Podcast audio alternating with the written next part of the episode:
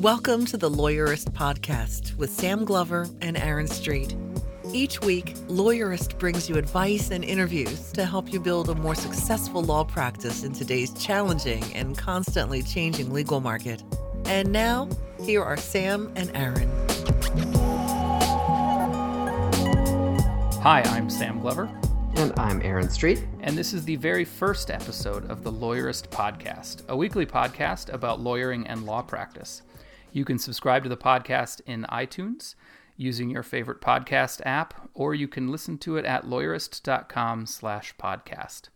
Today's interview with Alan Dershowitz is about his book, Letters to a Young Lawyer and His Advice for Young Lawyers, and it is brought to you by Viewabill. Viewabill is a new way for clients and attorneys to work together. It's cloud based and it gives attorneys and their clients the tools to communicate better. So they are on the same page throughout the billing process, all the way up to the final invoice. And Viewabill helps lawyers and clients build better relationships. It's a cool product, and I'll talk a little bit more about it later. And after the interview, we'll be answering a question from our audience. And today's first question is whether it makes sense for attorneys to offer a 100% satisfaction guarantee to their clients. So, Alan Dershowitz wrote Letters to a Young Lawyer nine years ago, before the economy went down the toilet and took the legal market with it. So, as I was reading it, I wondered how Professor Dershowitz might want to update his advice now for young lawyers in 2014. Here is what he had to say.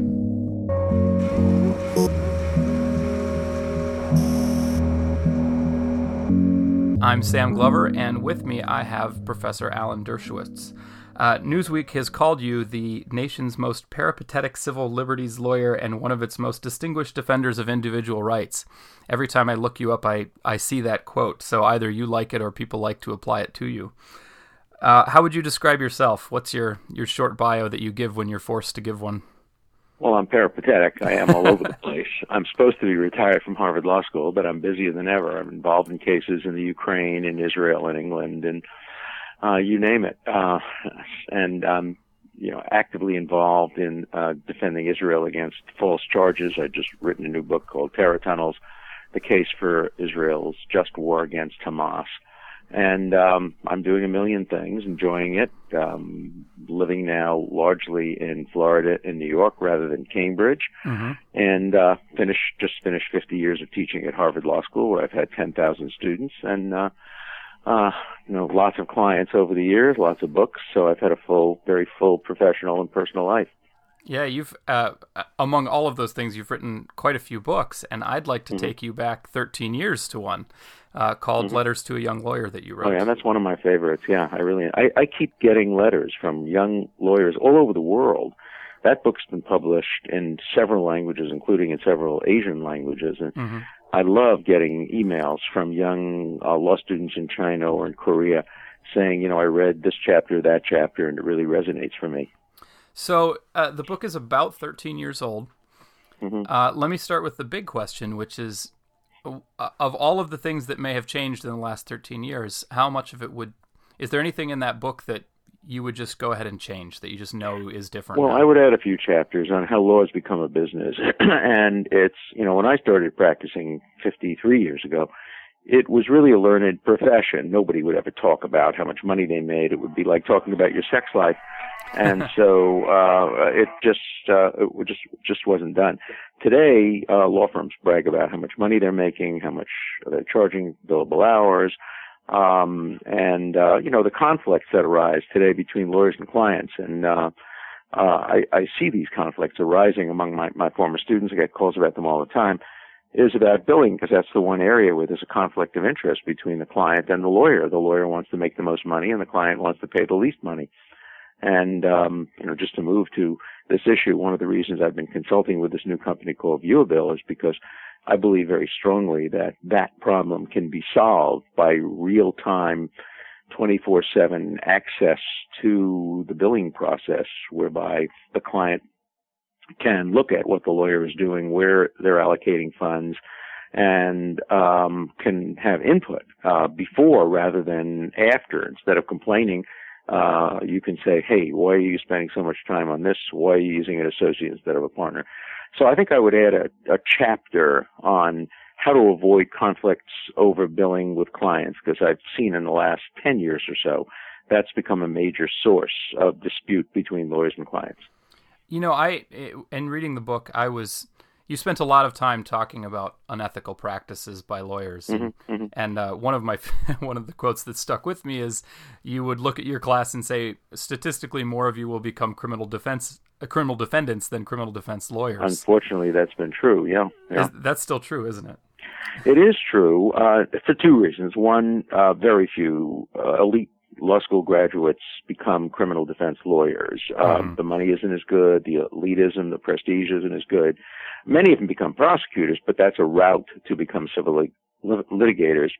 And occasionally, in any class, you will find one or two or three people who ultimately call in w- what I offer them. I offer them a warranty of five years, uh, time and labor and, and parts uh, if they get indicted for anything they heard in my class.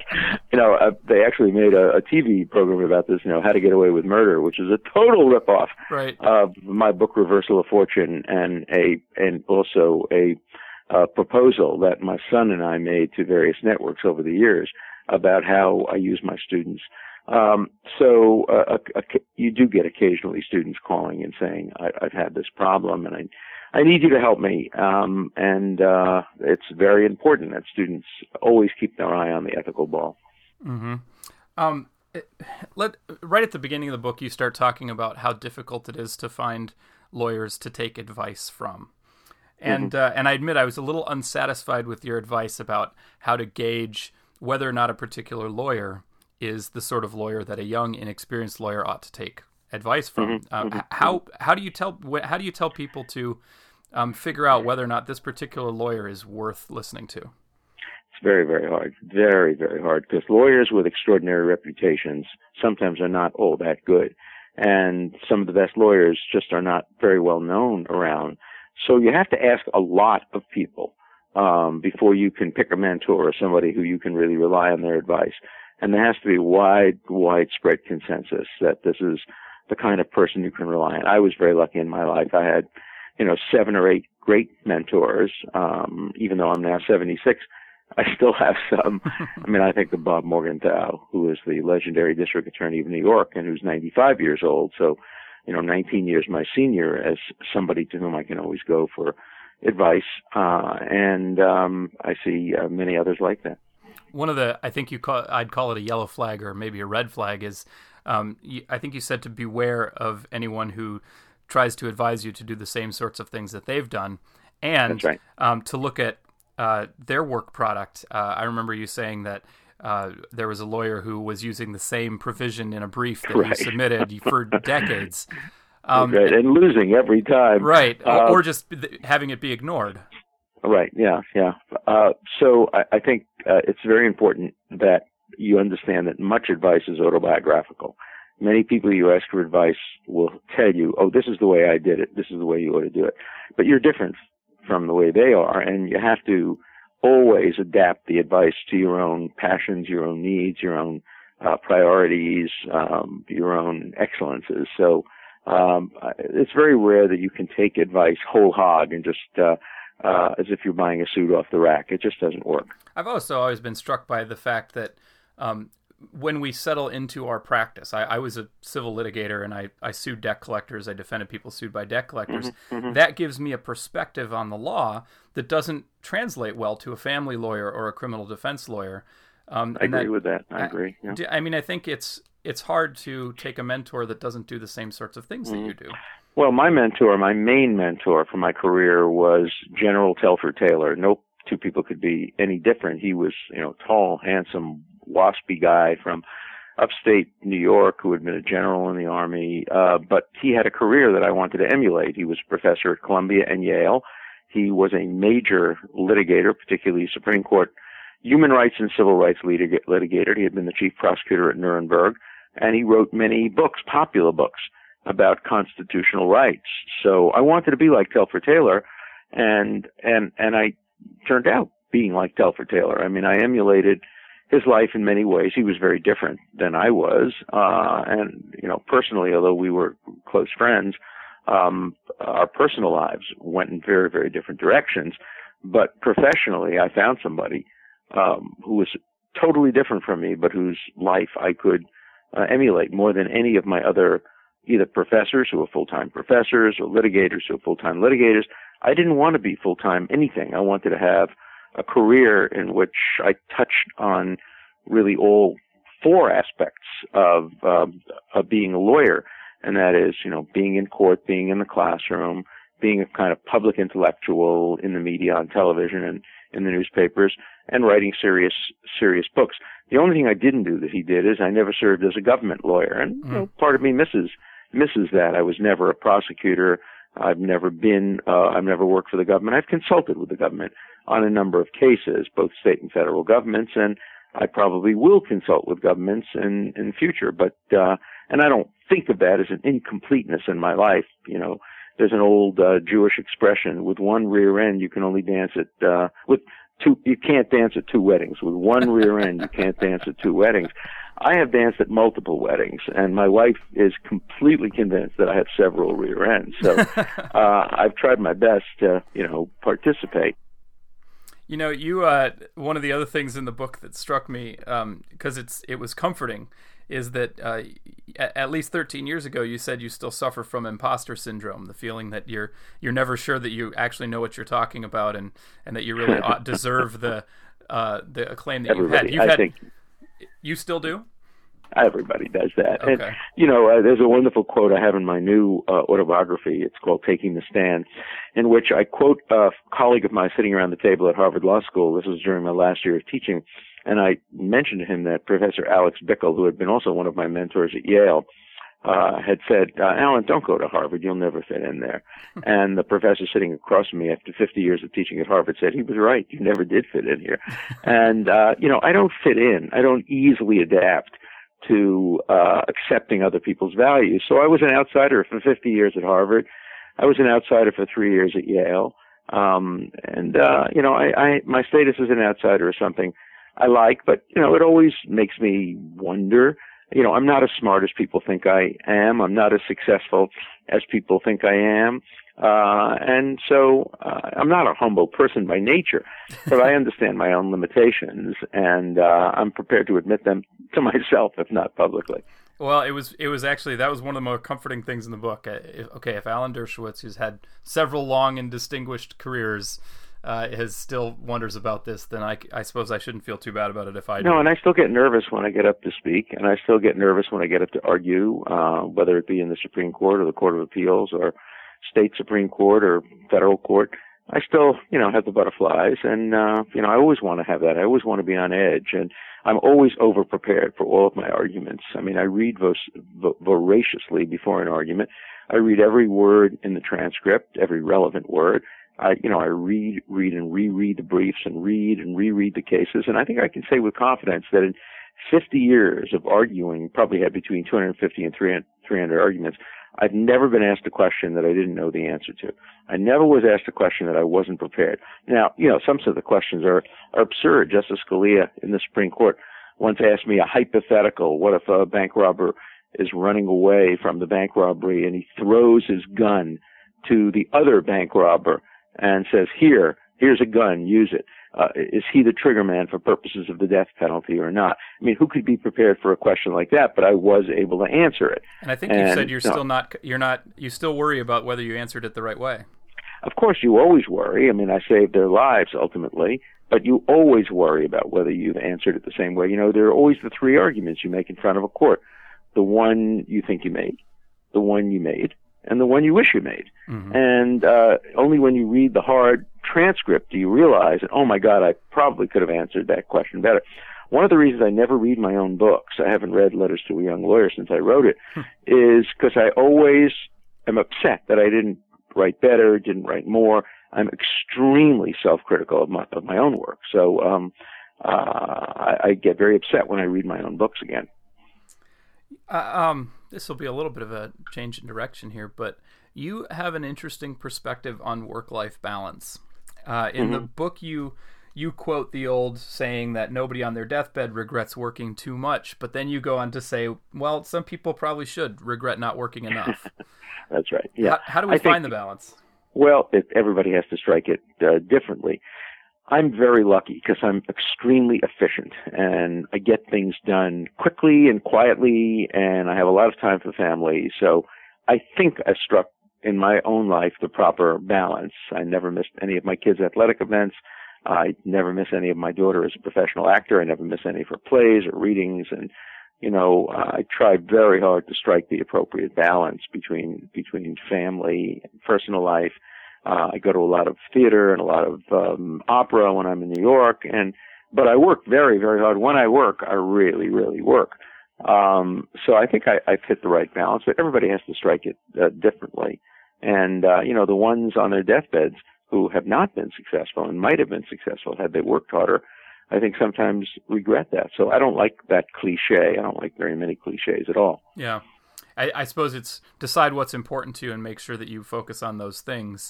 Um, and the, the other thing I say in my book is don't do what you're best at. Uh, you know, right. you might be best at something, but if it doesn't bring you joy and if you're not passionate about it, don't do it. Um, obviously, you have to be good at what you do. Otherwise, if you know, if if I could choose what I wanted to do, would be you know point guard for the Boston Celtics or shortstop for the Red Sox. But I can't do those things, so I, I have to do what I'm pretty you. good at. It didn't work out for me too well, but uh, you know, uh, and I love litigation. But um, I, I, I, as a professor, I couldn't litigate as much as I'd like to. But now that I'm freer, I can. Mm-hmm. So uh, I want to talk about Viewabill for a few minutes. Sure. Um, and I, I, want to start by uh, sort of easing into it because there's a quote in your book that is out of date, and I want to give you a chance to update it. And I think I know where you're going to go, but um, it is you said there's hardly a city or town in America where an ordinary citizen could safely pick an honest lawyer out of the yellow pages. That's right. Yeah. Now, the yellow pages uh, are all but irrelevant these days for the purposes of legal marketing, I think. And so, has this problem just gotten worse? Is Google even worse than the yellow pages? Oh, I think it's worse. I think it's gotten worse. First, there are more lawyers. Second, there are probably more unscrupulous lawyers. Um, and uh, and third, because with advertising, uh, you often tend to pick lawyers, you know, who are most visible, who have the signs on the way to the airport or uh, who are on television. So it's very hard for lay people to pick good lawyers. In fact, I had recommended some students some years ago to set up a firm uh, which would just advise corporations, business people, other people how to find the right lawyer, how to match you with the right lawyer. It's it's it's a daunting challenge. Uh, do you have an Avvo profile? Speaking I don't even know what it is.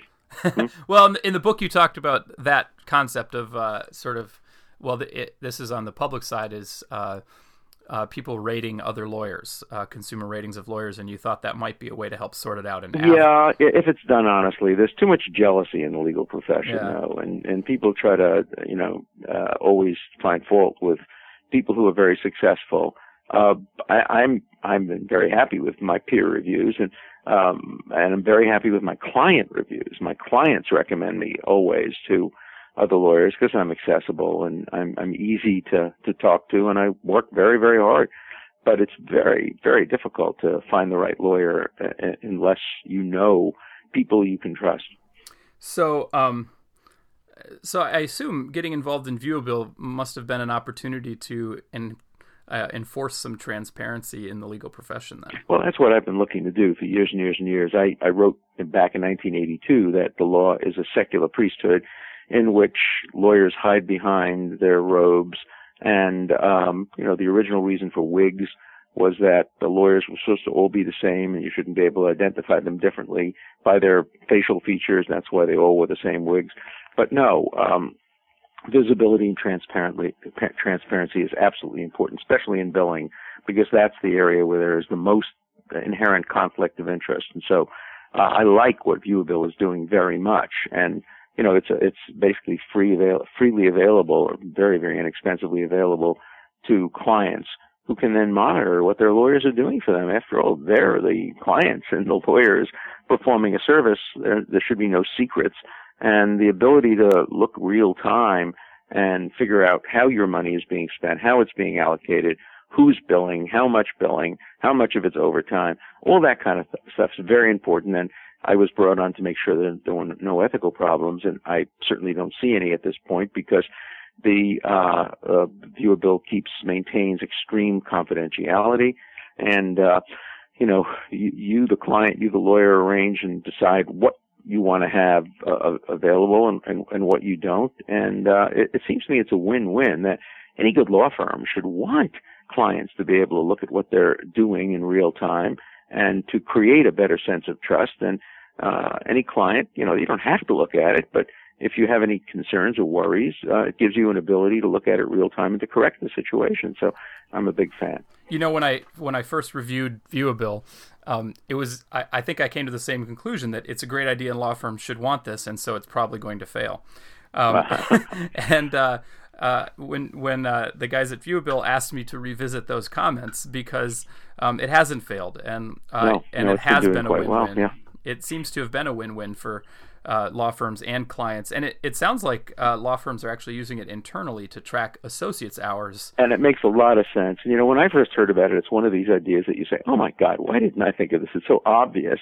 And it's such a win-win for, for both sides, if you're honest. And, uh, it's something I think every client should insist on. And when I've mentioned it to, uh, corporations and others, they've all said, "Wow, I didn't know it existed. It's a terrific idea." So, you know, I think it's it's it's a it's a phenomenon whose time has not only come but has been long overdue. When when the primary barrier to adoption is just that people haven't learned of it yet, and then when they do, they want to jump on board. That's a pretty compelling. Uh, pretty compelling. Yeah, story. and I think the more they learn about it, the more they want to do it. I think there's initial skepticism sometimes by some big law firms saying, "Oh, we've been doing it this way for 40 years and it's worked for us. Why do we need anything new? But then when they see what it really is, it creates a real sense of trust. And, uh, you know, law firms want to have uh, trust with their clients and they don't want the complaints afterward. They don't want a guy coming in and saying oh, we think you overbilled, reduce the bill by 20%. It's much easier uh, to have that negotiation in real time than after the fact when, you know, leverage has changed. Well, and I've I've heard from clients, uh, general counsel, who are uh, requiring some Viewabill for their law firms because they want to be able to keep an eye on things are going, and it it does seem to enhance their relationships. So that's the key. That's the key. If if it improves um, the quality of the relationship through transparency, then it's you know it's so inexpensive. It's something everybody should do. So, Viewabill is in the process of rolling out some firm facing features to help firms help themselves. Uh, and this winter, just coming up very soon, they're going to be releasing uh, some new legal project management features designed for firms. So, it's, it's expanding what it's doing, and the idea is to uh, prove that Viewabill can be dedicated to strengthening the attorney client relationship. Uh, and so, if you'd like to give Viewabill a try for a free demo, you can go to firms.viewabill.com and we'll make sure that link is in the post. Professor Dershowitz, thank you so much for being with us. Oh, today. my pleasure. What a good what a good interview. You asked me all the right questions, and I enjoy doing it. Thank you. Have a great day. You too. Be well. Bye.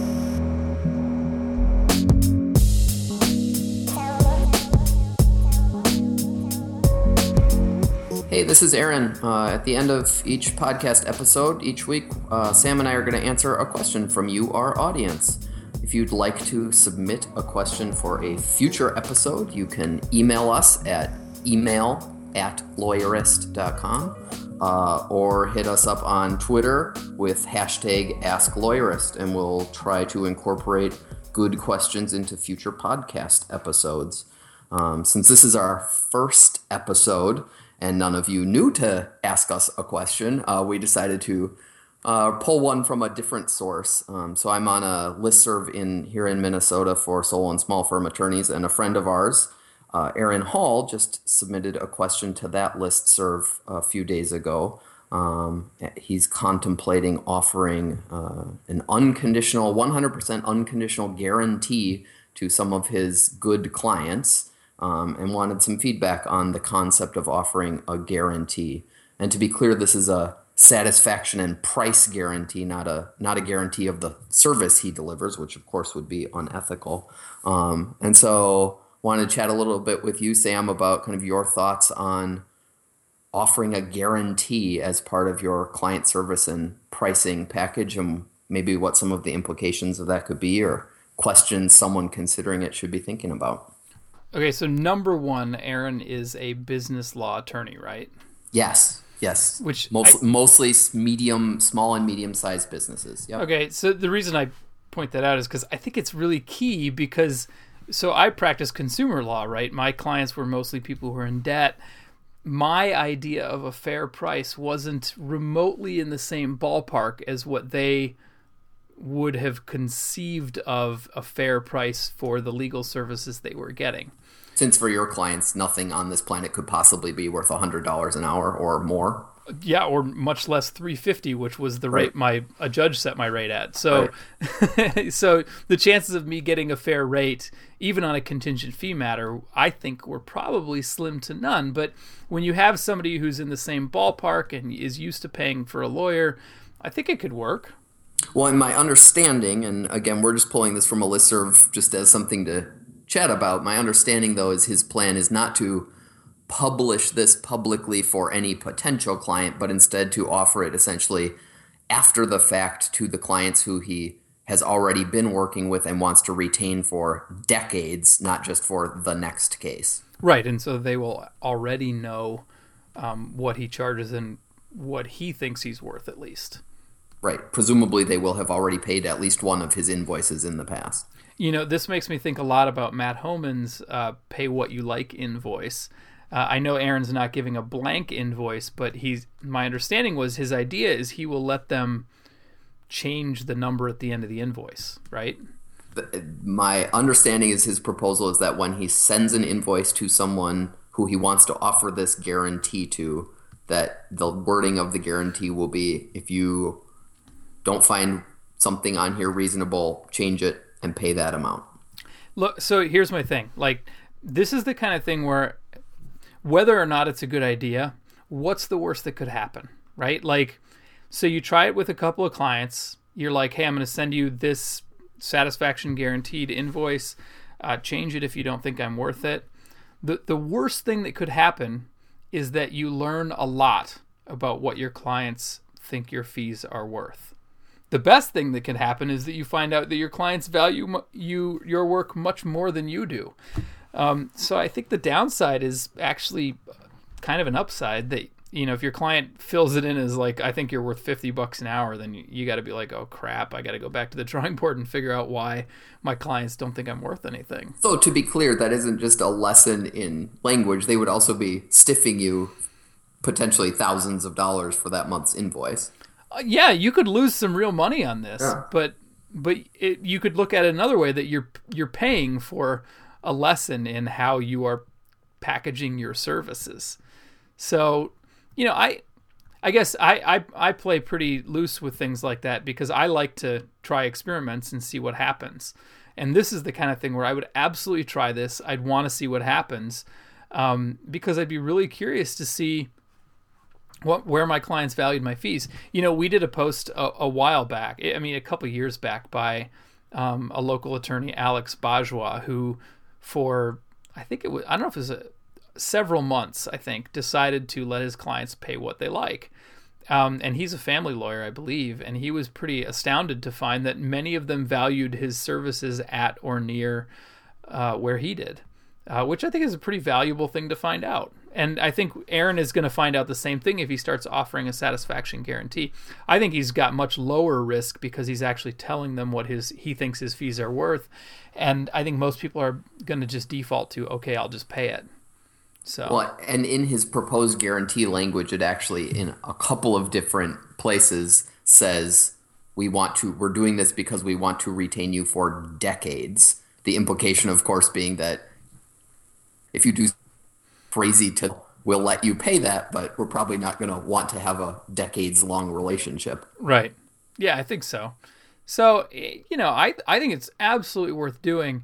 Um, and it's the kind of thing where if you're if you have a, a type of client that a you've established the value of your services so they're a good client and they're already on your radar as a good client they've they're used to paying you a certain amount and b like you you want to find out what you're worth to them, um, yeah, it's totally worth trying. You're going to learn a ton at worst, and at best, um, you're going to have a client who's now really happy to pay your fee, which most lawyers don't have people who are happy to pay their fees. So if you well, you and yeah, I mean, and beyond that, the flip side of it, of course, is if you don't offer this guarantee and you have a client who doesn't want to pay their bill or wants to argue about a bill to deal with that way. And most of the solutions to that are negotiating the bill down anyway or just not collecting from unhappy clients. Yeah, you may never even find out actually right. that they're unhappy. So,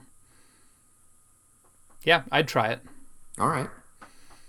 Well, there we go. That's our first question. uh, if anyone has a question for a future episode, again, you can email us at email at lawyerist.com or on Twitter, you can use hashtag AskLawyerist. Uh, and if you ask a good question, we'll try to answer it in the podcast. So that is our first episode, Sam.